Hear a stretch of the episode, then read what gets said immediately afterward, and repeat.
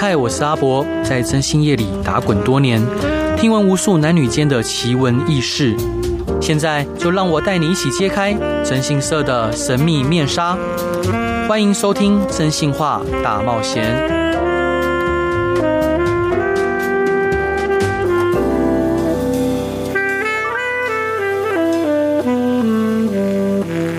Hello， 各位亲爱的听众朋友，大家好，欢迎回到飞碟电台，收听由我征信社在所主持的《征信话大冒险》。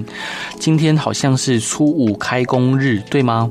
那各位有拿到开工红包吗？开工红包的行情是多少？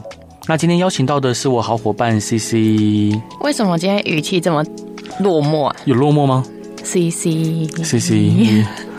那开工红包，你上次说都拿600吗？对啊，也有1200的。我没有拿过1200的哎，你看，如果公司包1200，100个人，就12万哎，有算错吗？对，是真的。12万，对，12万，我。如果100人的公司12万应该是还好啊，因为100人公司本来每个月要发的薪水就已经至少400多万，超过300万，400多万了。对啊，可是很多哎，你有没有想过6万跟12万，老板一定会选6万呢？也没有，这其实是个心意。但其实对伙伴来说，就是开工红包600跟1200，还有所谓的6000块，有差吗？当然是越多越好啊！你是讲什么消委？有谁会想说，开工红包600跟6000，你要哪一个啊？我当然选600啊！谁会这样选？那我今年开工红包到底要包多少？你以前有包过开工红包吗？就600啊！啊，就600啊！你一涨价就再也回不去了，我跟你讲，就回不去了。物价就是这样啊！是，因为我们节目是预录啊，所以说其实今天在录的时候是就是开工前的，对不起，就是放假前的最后一天哦，倒数第2个工作天。对，我在想明天要发给大家就是小孩子的红包，因为家里如果有小孩子的，为什么明天要发红包？明天什么日子啊？就是说明天，因为明天就是在节目录的时候，明天就是上班最后一天啊。所以我想要发给大家红包，就是家里有孩子的人，一人我本来想说是6000块红包，那发的比我妈还多哎。你是人家的阿公阿嬷是不是？就觉得孩子你好无聊哦。那虎虎可不可以获得12000红包？因为它是狗。虎虎不行啊，就是2个罐头就可以打发的东西，为什么要用12000红包？一样意思啊，你2根棒棒糖可以打发的东西，你干嘛发6000块？好，反正总之呢，节目播出今天呢，应该就是开工日，然后我相信应该大家早上就会被鞭炮声吵醒，然后有噼啪啪的鞭炮声。如果你在市区的话，然后或许你可以拿到开工红包，然后可能做好准备，明天就要上班了。其实没有，今年放10天，放10天，你是黄期了，是啊，放10天啊，放到29号。啊，所以初五的隔天是继续放假，就是听完鞭炮的声继续放假，可能去公司开个工。那谁会来公司开工？公司公告其实就会来开工。哎，但是他们也可以说不来，因为他们可能就安排事情啊。对，不来就没有红包，对，我就乐得不发这样。哦，对啊，乐得不拿。但也代表着他们可能对公司没有向心力。不是，就是有人有安排，你干嘛要逼人家来？是这跟向心力没啥关系。就如果我没事，我可能就来。可是如果你看哦，我已经回屏东了，我还会特地来桃园拿开工红包 ？No。代表一个仪式感啊，一个向心力啊，就像结婚纪念日，如果人家想说我今天有事安排，我不过结婚纪念日，那就不要过啊。对，但另外一半会不爽啊。没有，我觉得是公司跟另外一半的事情。就是你公司是自己可以决定要不要来领的，并不是说我今天在很远，然后还硬要回来领这600块，这很不符合成本效益耶。老板的心态我永远不明白。但老板，我跟你讲，做老板心态哦，就会想说，常常能看到人，就是 always 可以看到人在身边，就觉得这其实是一个很奇怪的心态。这是一个很奇怪的心态，你希望人在身边，又希望大家出去努力工作。如果大家每天都待在办公室，好 ，OK。譬如说像我们公司的案件，因为案件很多嘛，所以说业务常常往外跑。但是往外跑，我当然觉得没什么大不了，反正就是我们业务工作就是要往外跑，不管是要办案啊，或接案啊，或者是了解案件状况。但是有的时候我明明知道说那个行程是他故意塞的，譬如说他跟客户约一个10点的行程，他9点就可以不进公司。因为你要约10点行程，其实9点半可能就要出发了。那你9点再进公司，那问题10点行程你不见得是可以，就是因为我其实能知道说他那个行程为什么这样排。欸，我跟你讲，我也会约10点的行程，因为9点上班，你约9点代表你7点半就要上班了。这是一个想法。你约10点，你9点出门上班刚好。不是，那你好，比如说有些伙伴明明像上次那个我们一个伙伴他约了一个行程，那个行程我知道说他本来就对客户没有意愿要签，在高雄，那他就硬是跑到高雄去，然后跟客户聊了天，然后说他那天客户没有意愿要委托。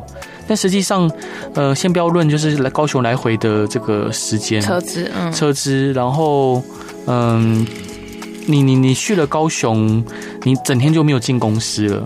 但其实我们业务工作除了要见客户以外，更多的是你要接客户的电话跟咨询，就不能像放了线的风筝一样就哇，整天就不见人，然后而且是一个本来我们就已经知道可能不太能签的案件。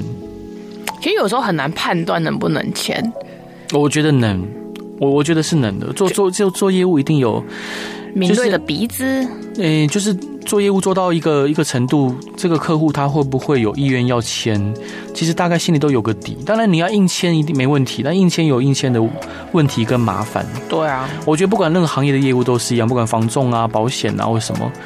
有时候，你听就知道说这个客户只是问问哥、问问姐啊。有些客户他就只是来乱的，有些客户他就是没有意愿要做。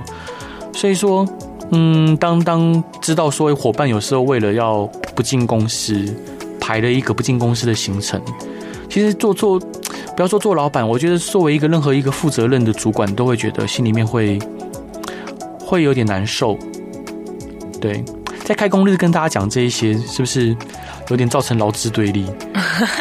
我觉得在开工日，老板讲这些，就是造成上班的压力。造成上班压力，好吧？不是啊，因为我觉得其实大家每个人其实去高雄也是一个很累的行程。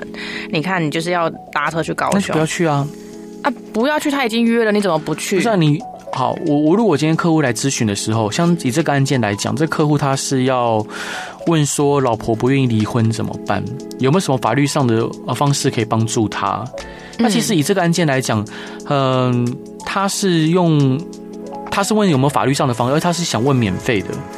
这时候你要建议他去收证，你要建议他去设计离婚，我认为本来意愿就不高，所以说你真的要下去见面的话，你可以在电话里面或者是 LINE 上面，你跟他有取得一定的共识之后再出发。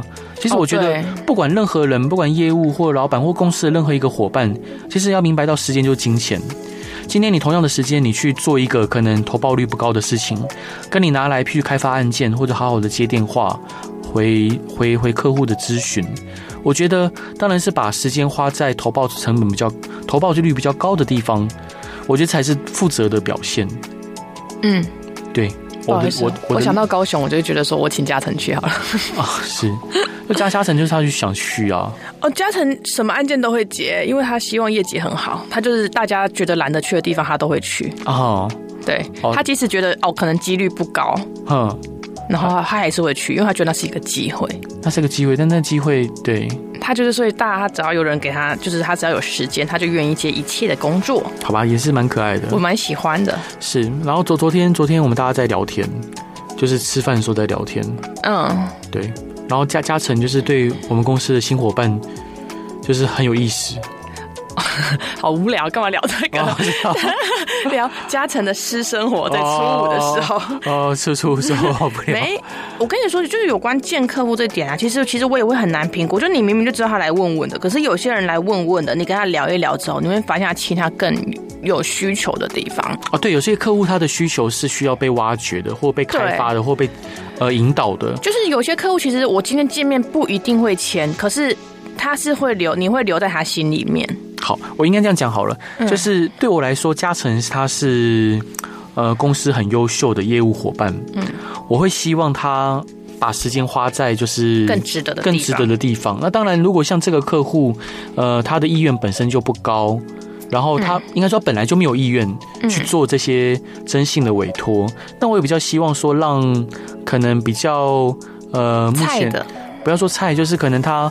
目前比如这个月业绩可能还不好的伙伴去先去见面跟初步了解，就是不要去，就我希望嘉诚他可以把时间花在更就是有效率的地方，对，然后这些比较可能看起来比较没机会的委托，让比较新的伙伴去接触，你就这样想的。对，就是我们想象嘉诚他可能现在是王牌飞行员之一嘛，王牌飞行员。对，那如果说，比如说可能一些日常的，就是执行的勤务，可能就让他就是可能就不会以他为主，对为主，像他就不会去修飞机，因为他就是飞行员。对，他这个意思。但他可能就有其他该更适合他的事情，更应该他做的事情。理解，你以后可以跟他讲啊。其实，博哥，你有没有讨厌就是那种你在因为你还是见很多客户，那你有讨厌客户问你什么问题吗？地雷问题？因为你就现在目前讲那个工作伙伴，都可以先问讨厌伙伴问我什么问题。对啊，你对，伙伴你讨厌伙伴问你什么白痴问题？伙伴说：“今天我可以不来上班吗？”这很无聊哎，这是那真的超多人，就是因为我们公司蛮 free 的，就是请假我也很少说不行，应该说从来没有说过不行。就大家就说：“哎，博哥，我今天心情不好，我可以不来上班。”博哥，我今天肚子痛，可以不来上班吗？肚子痛我能理解啊，肚子痛很累。哎，对，但是当我看到他下午在他们那个群组开开心心打屁的时候，我想说：“那你肚子痛跟回讯息是两件事。”对，那或许他可能就是在台北去找异性朋友去约会的时候，没事。其实，那你还讨厌人家问你什么问题？不管是新伙伴还是原本的那个业务伙伴。新就是就问我就一些可能不合逻辑的问题，我会不喜欢的。就是我觉得任何问题要基于逻辑之上。可是，在每个人的逻辑的想法是不一样的。你会觉得哪一种有一个明确的指示说，哦，那大概怎样是不合逻辑的吗？就是逻辑，很多东西不合逻辑啊。譬如说，我现在想不起来，突然想不起来，就是博哥其实是一个非常容易不耐烦的人。没有，我对于没有道理跟没有逻辑的事情，我也不耐烦。然后有时候，因为有时候客户会请博哥一起去见，就是希望博哥可以解决客户的问题。然后我就跟博哥大概形容这客户的个性，然后不会说完蛋了，大家可能会想跟他吵架。哦，不会啦，其实。通常是客户讲到他没有道义的事情，跟他不合逻辑的事，譬如说，他明明想挽回他的先生，但整天在抱怨他的先生。哦，我觉得这种超级瞎，就是你把先生赶出家门啊，然后又希望先生赶快回来爱这个家。对，这就是一个很矛盾。你会想要骂他，可是他又很可怜，眼神就是我是可怜的狗狗，我真的很可怜，老公都不回家，老公要跟我离婚。真的，你就已经想干嘛就干嘛嘛，对不对？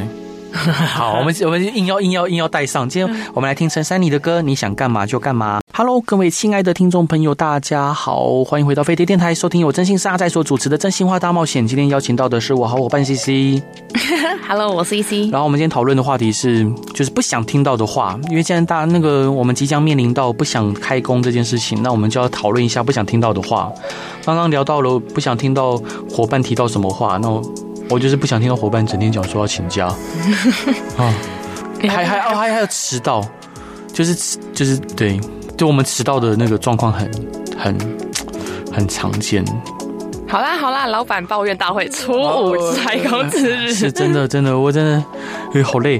那我们刚刚还有聊到说客户，就像我们昨天在吃饭的时候啊，有一个业务同仁就在提到说他觉得很困惑一个客户的状况。这客户是这样子，他本身是二婚哈，他已经第2次结婚了，然后他跟现在的先生的孩子也才刚出生没多久。但是我这个客户他是一个非常就是比较爱抱怨的人，他常会嫌先生就是这边不好那边不对，好就是他先生做什么他都可以嫌得一无是处。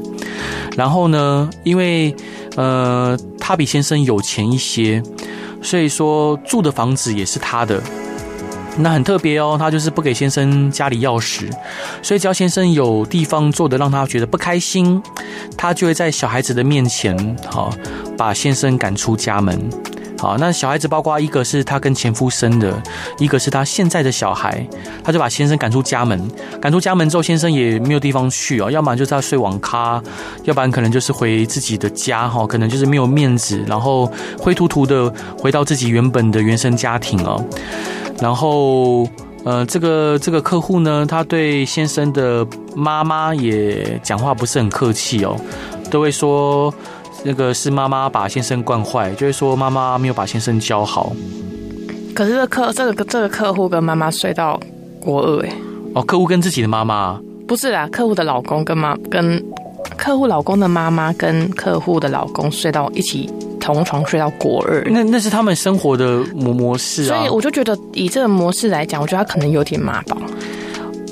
你不要说，我觉得这样子太滑坡。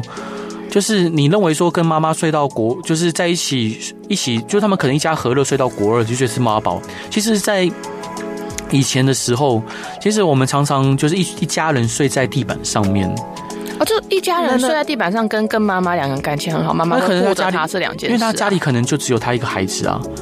对啊，那有时候可能就是中午睡觉的时候，因为真的有些人家里很省，你假设一个房间要开一台冷气，其实对，我有听过这个，对，那就是全家人会窝在一个房间开冷气。对，所以说夏天不管什么时候，不管什么原因，他可能跟妈妈一起，可能就是可能睡到国二。我觉得这没什么不对啊，那可能是他们生活的模式，不能因此就说他是个妈宝。他很听妈妈的话，所以他才导致老婆。其实我没有觉得老婆是对的，可因为老婆会就是不喜欢妈妈，就是他太惯着儿子，所以因为儿子其实很容易跑回去找妈妈。不是你把他赶出家门，那你要他去哪里？对，没有错。对，就是哦，我觉得各位可能我再理一下头绪哈。这客户不管是在任何时候，包括他现在跟我们口口声声说想挽回老公，然后因为老公现在非常坚决想提离婚嘛，然后他就说他想挽回老公，但是他每一次在跟我们业务在聊天的时候，他都狂抱怨他的先生，对，用各种方式抱怨，包括刚刚他跟我们的业务讲说啊，他老公是个妈宝啊，跟妈妈睡到国中2年级。说真的，这种事情他先生不讲，他也不会知道。你的先生，你的另外一半，因为信任你，把他家庭生活，把他最私密的事情，会把他的一些秘密跟你分享，然后到头来变成你拿来攻击他的工具啊。譬如借此来说，你就是个妈宝；借此来说，你就是太听妈妈的话；借此来就说你没主见。我认为这是不对的。好，因为他如果今天防着你，他今天如果不信任你，他大可不要跟你说这些。这两件事啊，对，不能说，他可以不说啊。对，你拿来攻击他没有意义啊，更不要说你去跟外人说。你私下你拿来说不太合理 ，OK， fine， 这大家来讨论。但是你拿来跟外人说，好，你干嘛讲这个？对，你应该说你干嘛讲这个？你讲这个就想让其他人认同你说，哦，对，你先生好像真的是个妈宝。我觉得这绝对是不对，因为其实不管男人女人，我相信都需要自尊，都需要尊严。嗯，有些事情你关上门来讲，我觉得大家吵完，好，床头吵床尾和，我觉得没什么大不了的。但是当你拿来去跟外人说，好，跟你先生的朋友讲，跟你先生同事讲，跟你不认识的人讲，然后借此去合理化自己的立场，借此去贬低你的另外一半，然后你再口口声声说你要挽回先生，那当然我会觉得说非常的没有逻辑。还好这个案件不是我见的。如果是你见的，你会怎么说？因为我们昨天我们在吃饭的时候，我们就接这个案件的业务就很愁眉苦脸跟我们讲，他觉得他不知道该如何是好，因为他很想骂这个客户，但他不敢骂。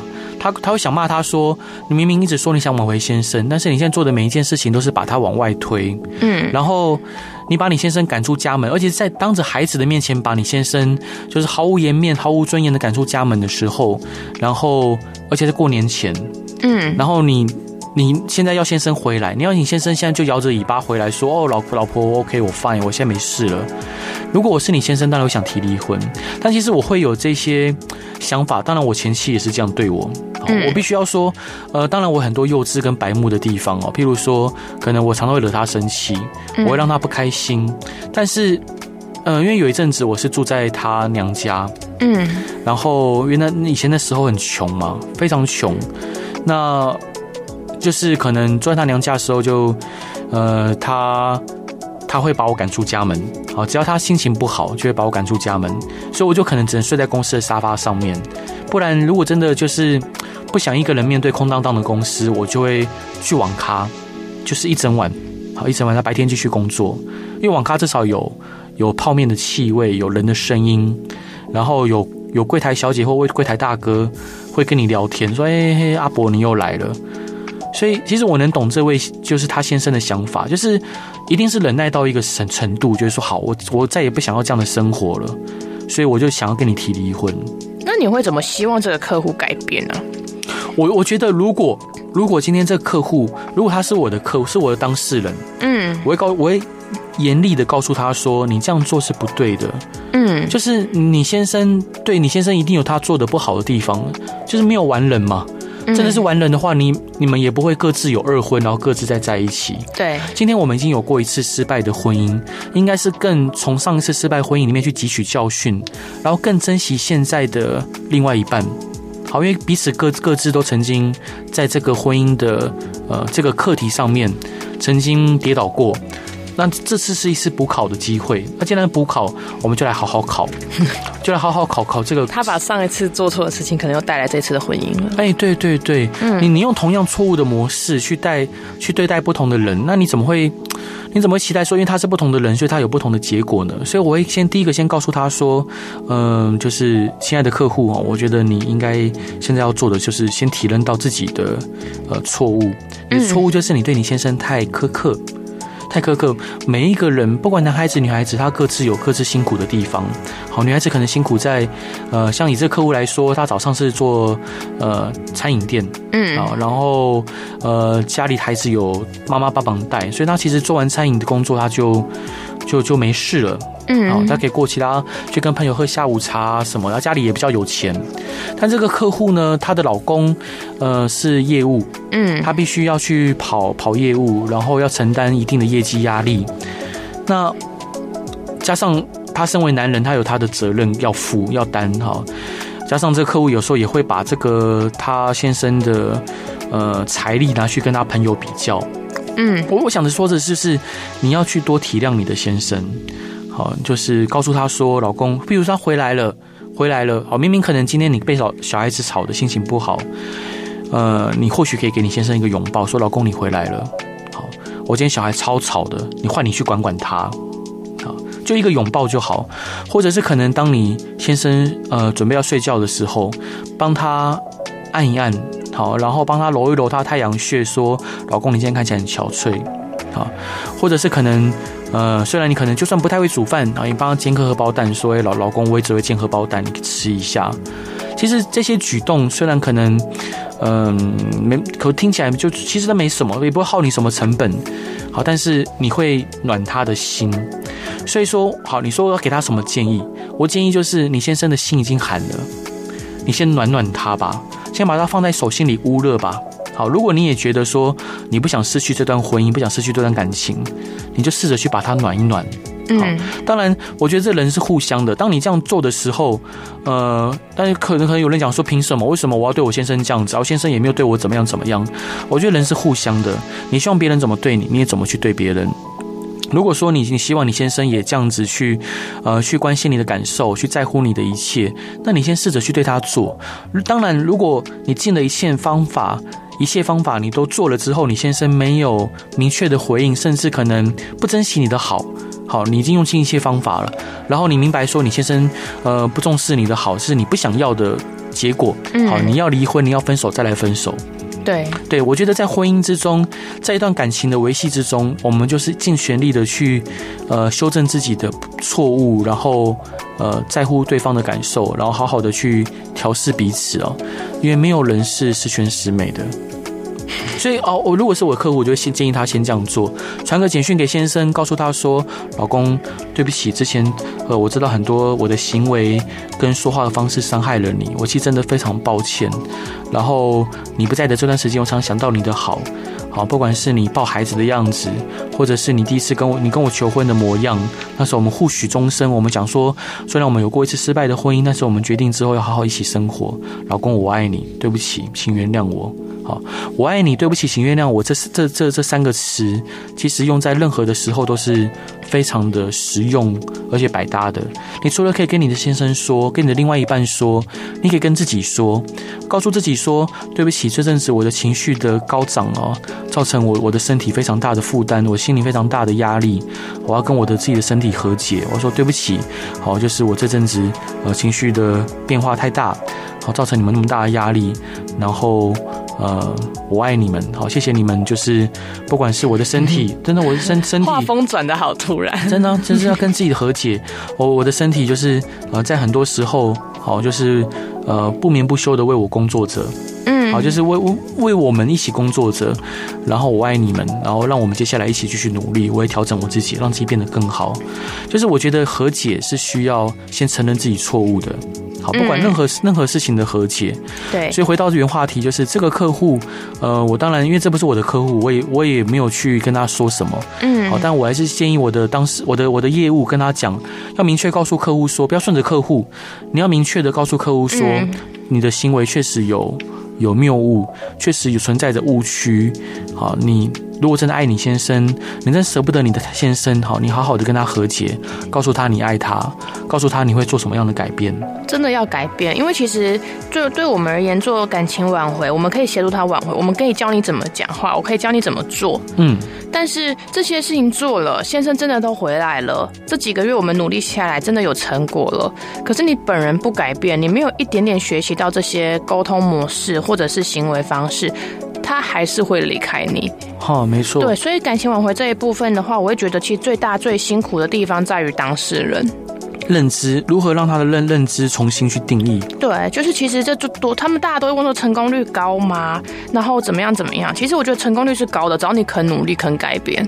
嗯，因为大家会看到，就是其实他当时喜欢你的样子，就是喜欢你的个性，喜欢你可爱的样子。可是你这些小错误如果修改之后，他还是会看到你原本的好。对，对不对呀、啊？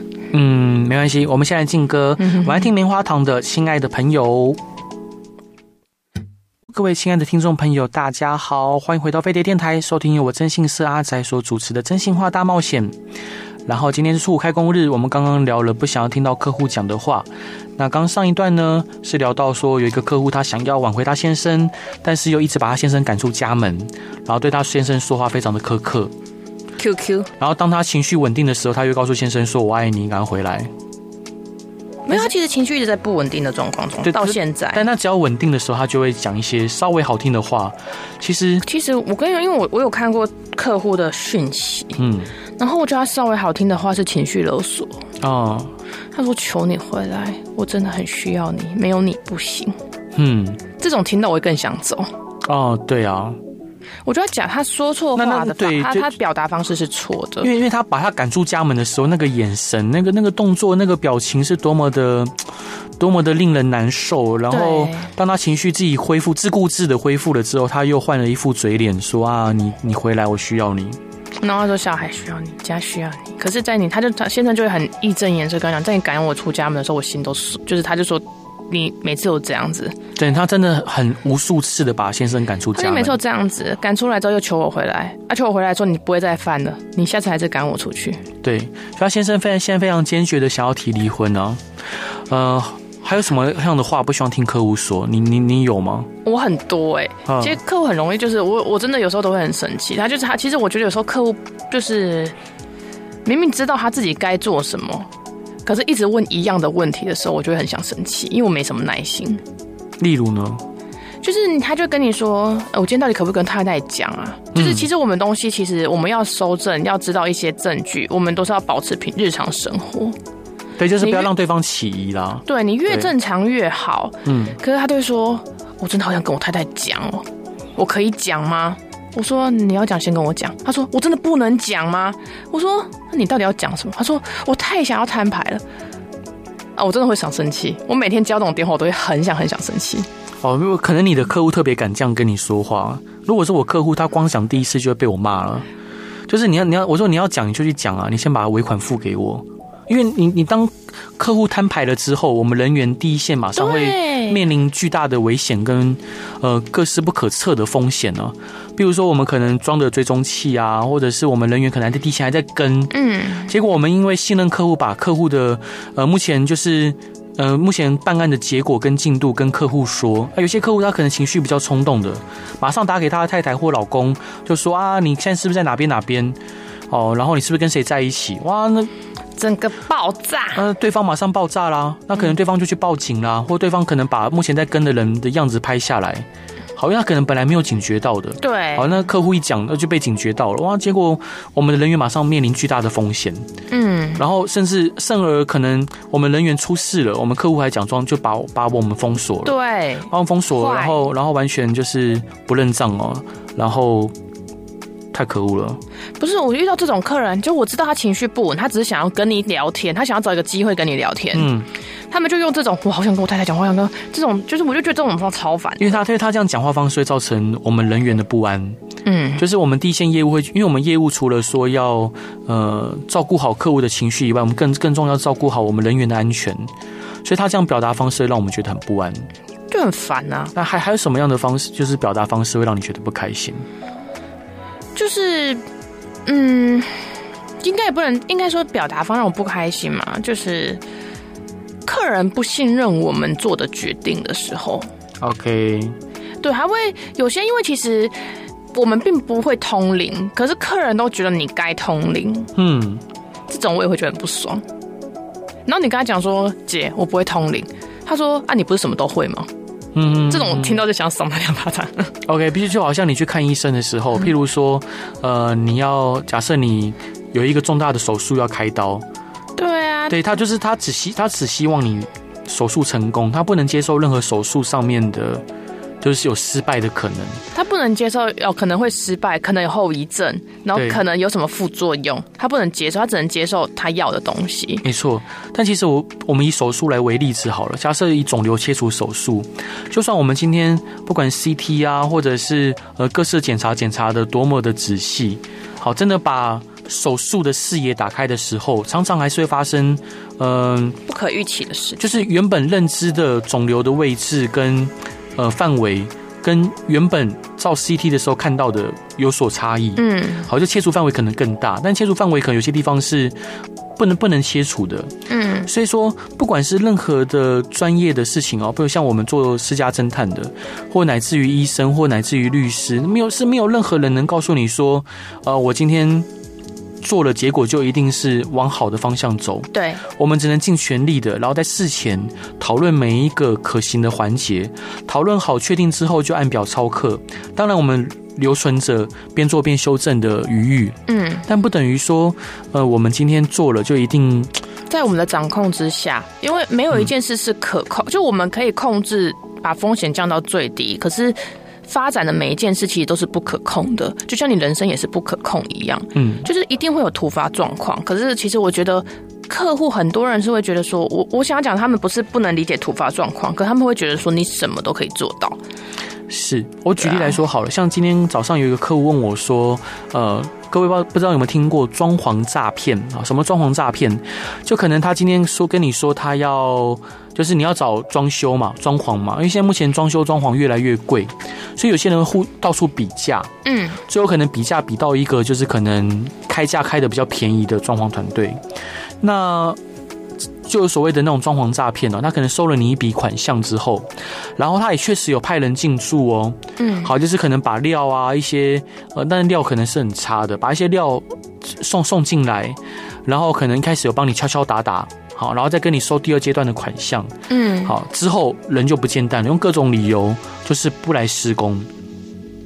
用各种理由，用缺工啊，用自己生病啊、发烧啊，用各种理由就说他不来施工。那这种东西怎么办？没办法，没办法，你丢掉也不是，你不丢也不是，而且你已经付出去一笔钱了。所以像刚刚这客户告诉我说，有没有方法保证他一定可以拿回这工程款？他说他的爸爸妈妈已经等到说，就是这个。等这个家装修好，等不到已经过世了。好，我当然过年前讲到这个，其实真的蛮悲伤的。但他问我说，能不能一定帮他拿回这工程款？我当然没有办法保证。嗯，老实说，跟各位听众朋友报告，像这种装潢诈骗，我们要怎么处理？老实说，你透过法律的手段也没用。好，因为他确实有施工，他没有诈欺，你无法告他诈欺。嗯，好，顶多就是消费纠纷而已。那你透过法律手段，他没有用，他名下也不会有任何财产给你去强制执行。所以，对于这样的案件，只有一个方法，就是给他痛。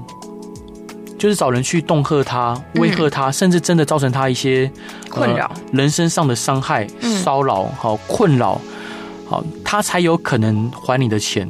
我必须要说，像这样的装潢诈骗，他不会只骗你一个人，他骗很多人。他譬如他可能骗20个人、30个人、50个人，然后呢，其中如果对他比较凶的、好比较真的对他有可能造成伤害的，他才有可能先还你钱。先还你钱，嗯，好，然后他再来去挖东墙补西墙，所以这是唯一可行的方式。但客户会说啊，那我们今天委托你做了，我就一定能把钱拿回来吗？我不知道，好，我不知道，因为第一个我没有见过他，我也不知道说我今天做了之后是否一定有预期的效果。好，所以如果你本来就带着说你一定要完成这事情的预期去委托。如果说我们一定要能完成你才要委托我们的话，其实我们觉得我不敢接这个委托。嗯，但是很多不孝的征信社啊，应该说全部不孝征信社会去跟你保证说啊，没问题啦，我处理很多这种经验，你钱给我哈，我就可以把你完成。